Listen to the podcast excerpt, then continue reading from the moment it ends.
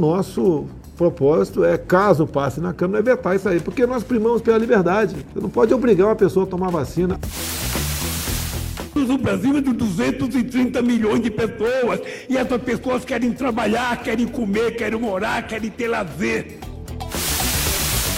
Que eu, como ser humano, como cidadão e como político, naquilo que eu me equivoco, eu faço autocrítica. Sejam bem-vindos ao primeiro episódio do Unitalk, a conversa universitária mais querida da internet. Estamos aqui com o propósito de oferecer a vocês, caro telespectador, web espectador, na verdade, um debate acalorado sobre os principais temas do mês de junho. Debate informativo trazendo aqui, por óbvio, no setor universitário, dois debatedores universitários prontos para exporem as suas opiniões. Vamos lá às apresentações. Fala pessoal, muito prazer. Renato aqui do Filosofart, Miguel Nanda, obrigado pela oportunidade. Vamos que vamos, produtividade aí vai ser ótimo. Gratidão. E aí pessoal, aqui é a Nanda Schmidt Bacelli. Eu tenho um Instagram lá que é mariafernanda.br, comento um pouquinho sobre política. Eu queria agradecer a oportunidade também para todo mundo também que está assistindo. Valeu, pessoal, e vamos lá. Por favor, faça questão de olhar o trabalho dos nossos dois debatedores, olharem, seguirem as páginas, se curtirem o conteúdo. Se não curtirem também, segue lá, porque é sempre bom ter opiniões diversas, né? O programa é sobre isso, pessoal. É, mas como a gente apresentou aqui, já tivemos a primeira parte né, daquela recapitulação mensal, sabemos né, em linhas gerais os temas que eles poderão debater hoje. Sem mais delongas, vou fazer aqui um sorteio bem tecnológico como vocês podem ver, para decidir o tema que nós vamos debater hoje.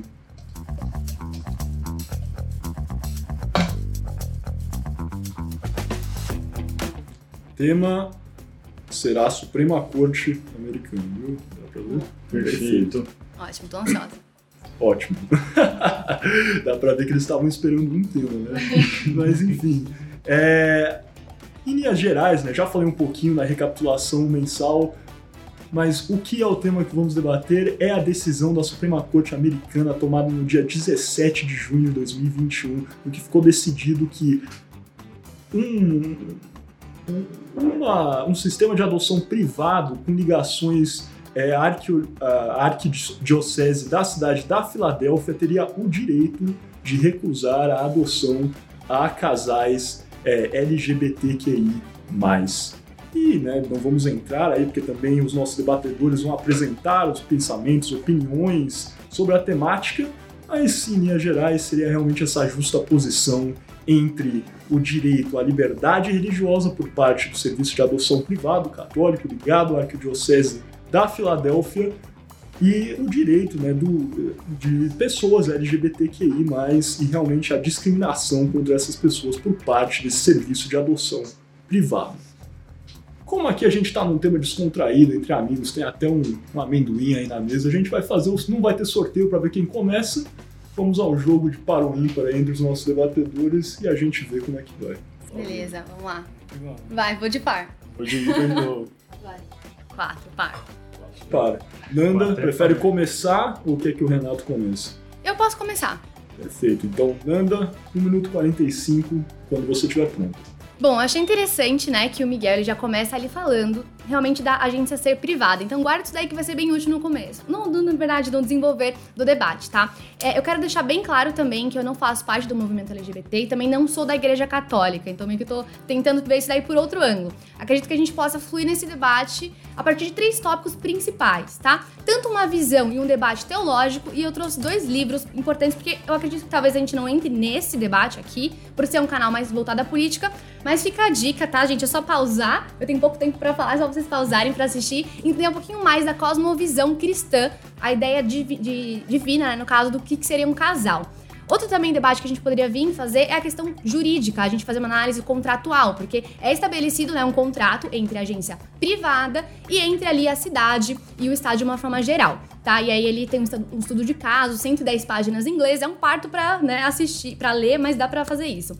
E por fim, o um debate político, né, que seria o ser em sociedade é, todos os impasses, mesmo os políticos que se dão, né, da gente viver em sociedade. Então, acredito que esses sejam os três principais, tá? Mas é importante dizer, pessoal, que é, essa agência católica, tá, que tem ali um laço histórico, um laço histórico gigantesco, e a gente vai poder também traçar sobre isso, teve ali seus direitos limitados, tá, por parte da Pensilvânia, por parte da Filadélfia, que é importante a gente tratar disso daí também. Perfeito, então, obrigado, Nanda, pelo seu comentário inicial. Passando agora para o comentário inicial do Renato. Renato, 1 minuto e 45 no relógio. Vamos lá então, pessoal. Concordo plenamente com a Nanda sobre os aspectos que a gente tem que fazer análise. É, e eu acredito que, enfaticamente, a gente tem que fazer duas previsões sobre essa análise dessa decisão da Suprema Corte Americana.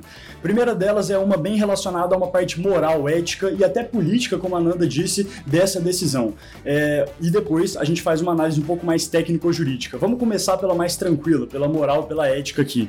Será que é por esse caminho mesmo que a gente quer seguir, pessoal? O caminho realmente da segregação, o caminho da distinção entre pessoas que a fundo são é, essencialmente iguais? É, esse é um caminho que a gente realmente pretende seguir, mesmo sendo uma empresa privada. Como é que vai funcionar isso? É, e uma coisa interessante também, a Nanda às vezes pode até me responder isso depois, como que a gente vai funcionar essa questão? Um restaurante, por exemplo, que é uma instituição privada, vai poder proibir a entrada de um indivíduo que seja muçulmano, um indivíduo budista, um indivíduo que seja negro, por exemplo? É, esse é o aspecto mais ético moral. Acho que essas retóricas aqui já nos fazem pensar um pouco sobre o quanto, na verdade, é, essa limitação em relação à agência é, de, de adoção, né, que ela fez, não aceitando prestar o seu serviço para casais homoafetivos, ela é não razoável. E aí a gente entra também num aspecto jurídico, pensando na consolidação e na constituição da Suprema Corte Americana. A Suprema Corte Americana ela é constituída por nove juízes, sendo que desses seis juí desses nove juízes, seis deles são considerados conservadores e os outros três considerados não conservadores. Tanto do aspecto moral e ético, foi uma decisão da Suprema, da Suprema Corte que não foi razoável, e quanto também no aspecto jurídico, existia jurisprudência contrária, então definitivamente errado também. Certinho do tempo, hein, cara? Foi bem. Coisa boa, então. Ó, agora já tivemos comentário inicial aqui, enquanto a nossa produção vai ajeitando esse bipzinho. Aí é o relógio, hein, galera? Não, calma que não tá saindo pipoca do micro-ondas, não. é, mas beleza, agora Nanda vai pra sua réplica, tendo aí 2 minutos e 30, um pouquinho mais para atacar o Renato e ter aquela treta que vocês gostam, né? Beleza, 2 minutos e 30, quando você quiser, Nanda. Eu já quero começar aqui trazendo aqui, parafraseando Milton Friedman. Ele falava basicamente assim, né, o economista da escola de Chicago, que se você colocasse o governo para administrar o deserto do Saara, em alguns dias ia acabar o quê? Areia. Justamente isso daqui que se aplica nesse contrato de uma forma geral.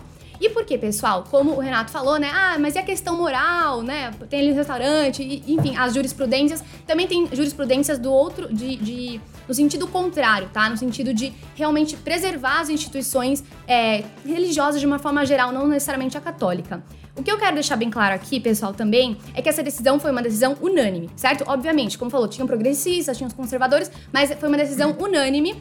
Inclusive, os próprios defensores da Filadélfia, depois eu posso até trazer aqui para vocês, é, falaram que, e reconheceram que não foi é, é, essa decisão, né, a decisão do, do, do Supremo, é, não, não tá contra necessariamente a comunidade LGBT no geral. Por quê? Porque a agência, em momento algum, falou: não, você, você aqui, lésbica e a lésbica, gay e o gay, vocês não vão levar essa criança daqui. Em momento algum houve isso, tá? O John Roberts, inclusive, que é ali o, o presidente do Supremo, falou que não, não houve isso, tá? O que eles fazem?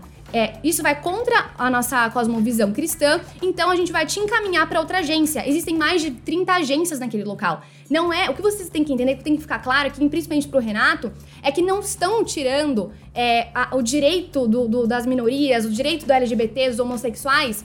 É, da, enfim, da vida deles, da sociedade, não estão tirando esse direito. O que estão tirando e restringindo é li, literalmente a agência que segue os preceitos católicos. Quem quiser adotar, a, a lésbica quer adotar ali com a outra lésbica, ela pode ir em outra agência. Ela é encaminhada a outra agência, tá? Coisa que não. Agora, se eu quiser ter uma agência católica, eu não posso ter. Porque se eu tiver, tá sendo contra ali as normas e tudo mais. Inclusive, existe, tá? Dentro do próprio contrato, que a gente pode depois trazer a questão contratual na cláusula 3.21. É, vocês podem ver que existem, existem exceções. Então, o próprio contrato estabelecido entre a agência privada e entre as autoridades locais é, abrem margem para exceções. E uma dessas exceções seria, no caso, a própria cosmovisão e o pensamento da agência perante o que, que significa casal, tá? E também eles não, não adotam, é, não apenas para, para a comunidade LGBT, mas também não adotam para pessoas solteiras, porque tá fora da cosmovisão e da crença do que, que seria o casamento e o que, que seria é, essencial como pais, de uma forma geral, na visão deles. 2 minutos e 30 no relógio. Renato, quando quiser, vai.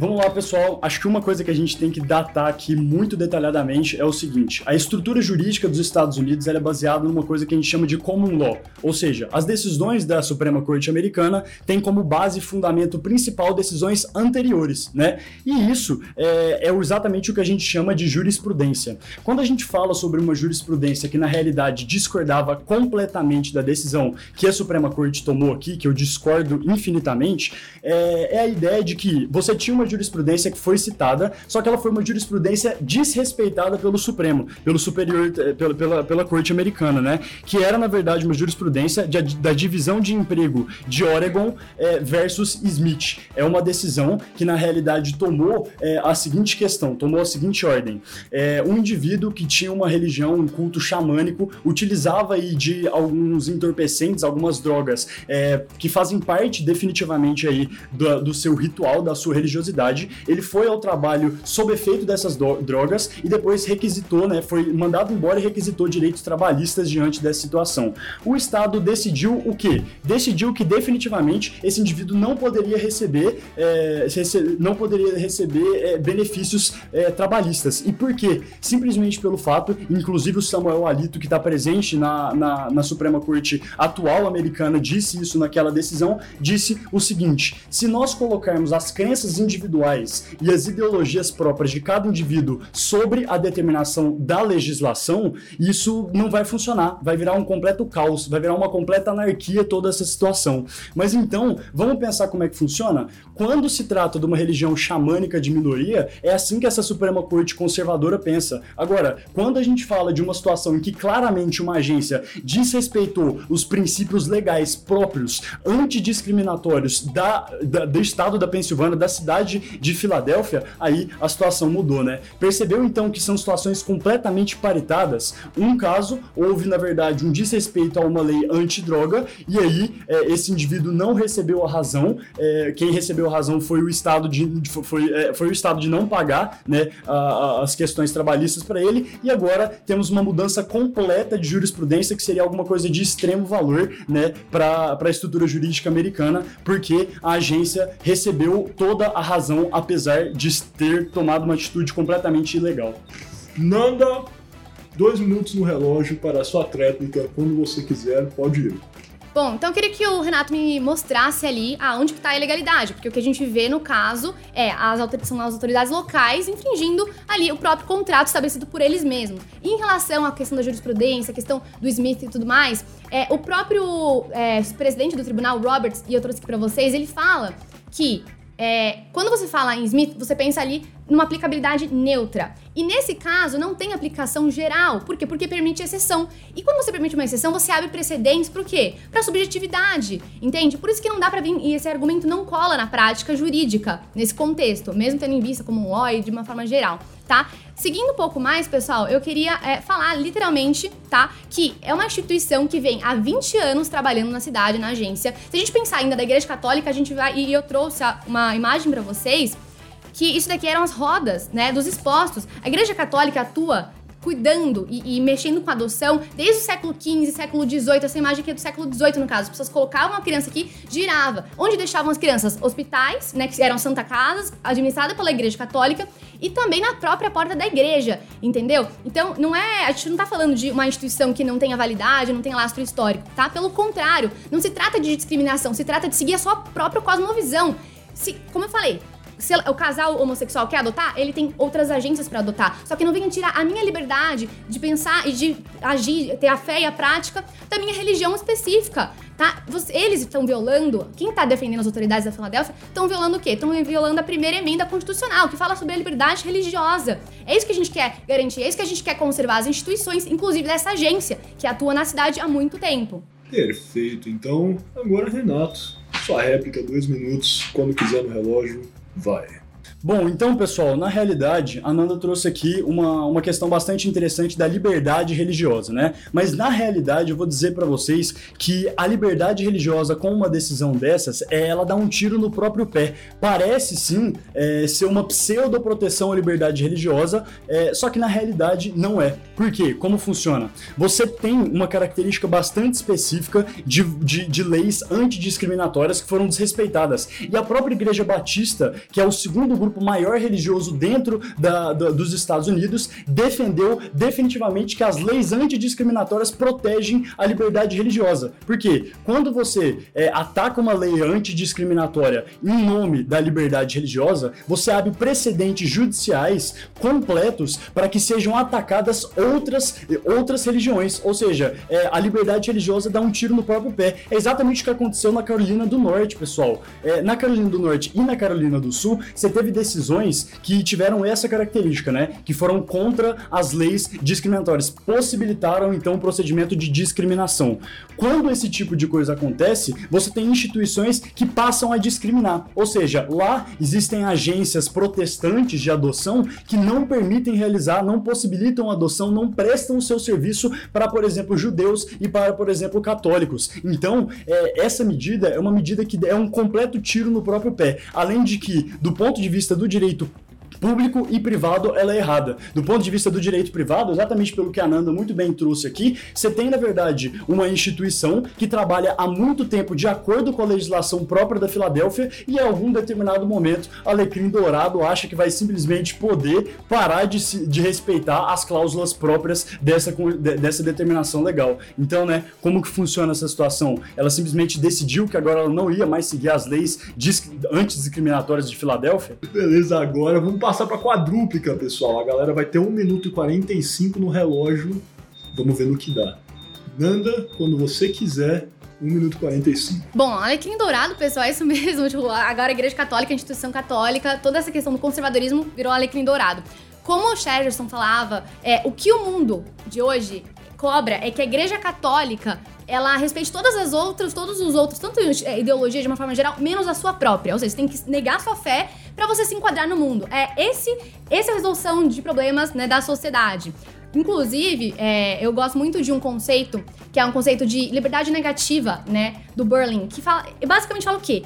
Estado, por favor, você não precisa me dar nada. Só deixa eu ficar com a minha liberdade. Porque a, a, galera tem a ideia de, tipo, ah, o Estado tem que prover a sua liberdade, o Estado tem que prover os seus direitos. Não, é só você ficar na sua e deixar eu aqui com a minha liberdade religiosa, com a minha agência. Quem quiser adotar aqui, adote. Quem não quiser, adote em outras agências. É basicamente isso que a agência tá pedindo. Ela está há mais de 20 anos nisso, com a mesma política, seguindo a mesma política interna e nunca aconteceu nada. Sabe por que, que aconteceu? Sabe por que tá todo esse estardalhaço, essa demagogia, essa demagogia gigantesca? Por conta da imprensa em 2018. A imprensa descobriu isso, né? descobriu o quê? Que a Igreja Católica segue sua própria religião. Uou, uou, demais isso. E aí que fizeram? Começaram a fazer, chamar a igreja de homofóbica, ah, tá discriminando não sei o quê, por ela seguir ela mesma, por ela seguir a, as Sagradas Escrituras.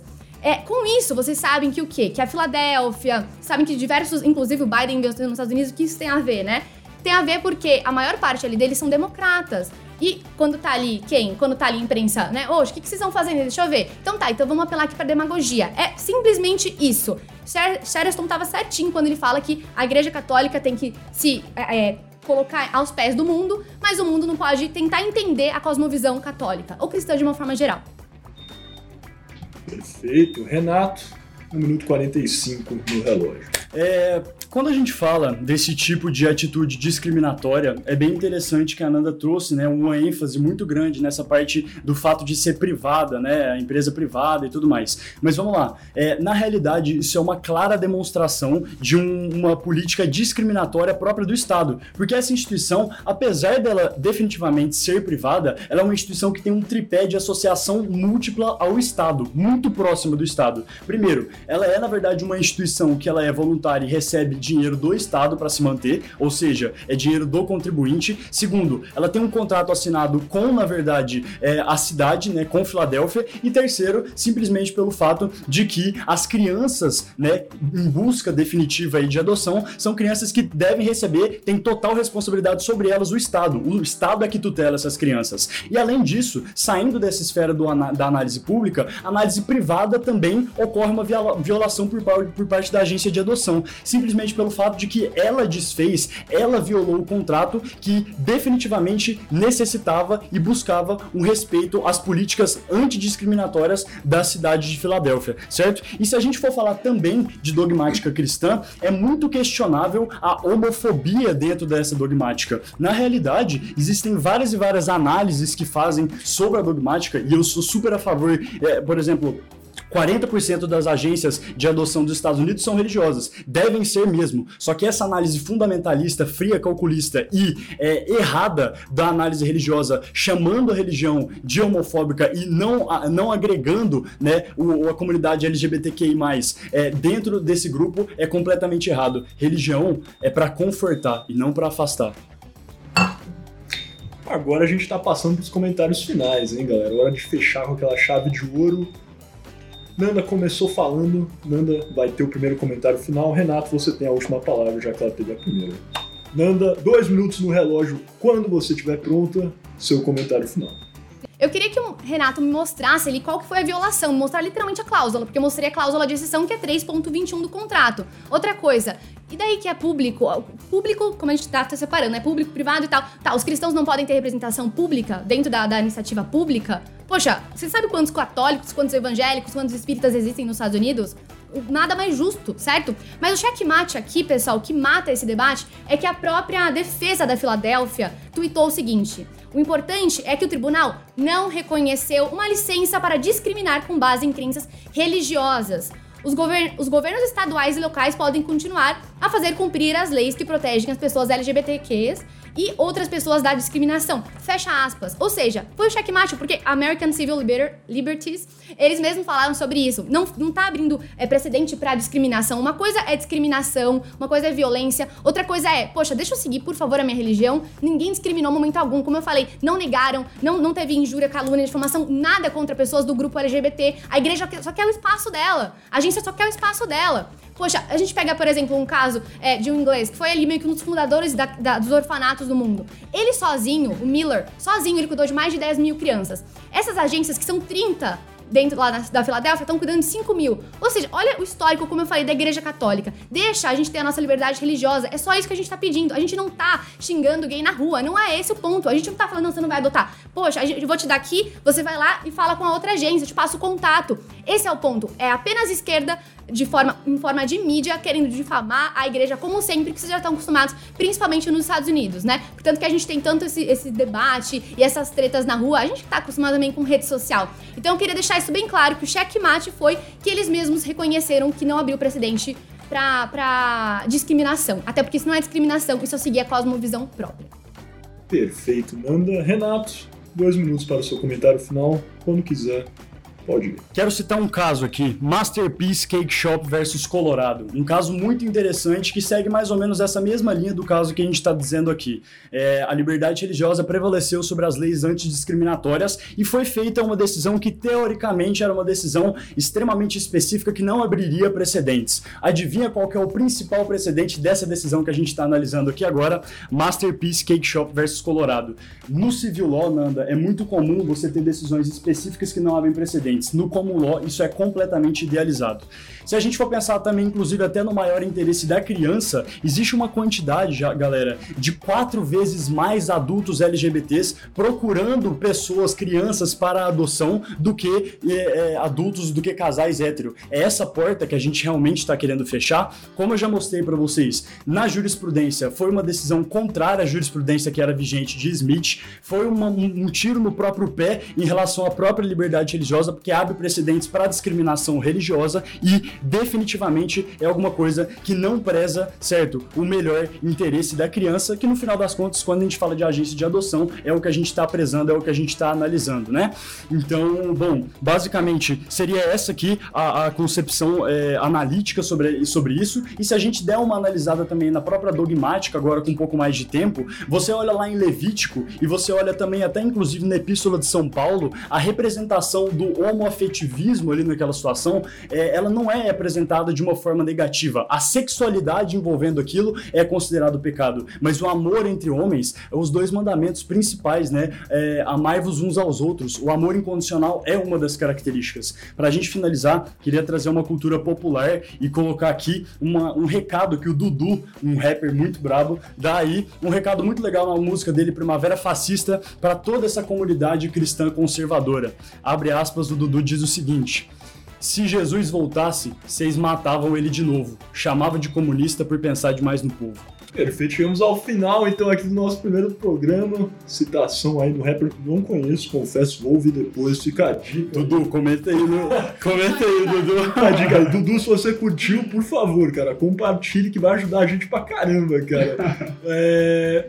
Eu vou propor aqui uma coisa, chegando ao final do nosso primeiro debate, eu quero instaurar aqui uma tradição, hein, se vocês, ao vivo, hein, galera, vocês não sabem dessa ideia, acabei de ter enquanto eles falavam.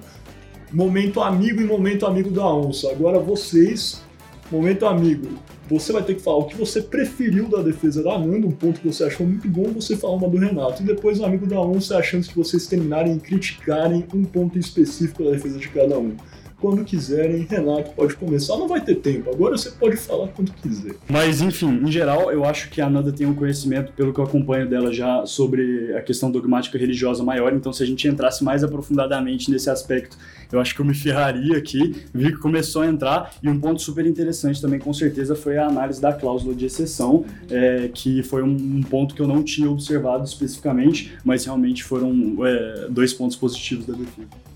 Nanda, momento amigo do Renato. Eu gostei, tá, dessa, desse final dele, assim, porque, tipo, literalmente jogou pra plateia uma reflexão, né? A questão da homofetividade. É que eu, tudo bem, que aí já entraria no debate pra falar sobre essa questão, então não vou. Mas eu achei bem bacana esse, esse seu, principalmente esse final que você, que você trouxe aí pra gente. Eu também acompanho o Renato, sigam ele muito bom, traz várias filosofias aí.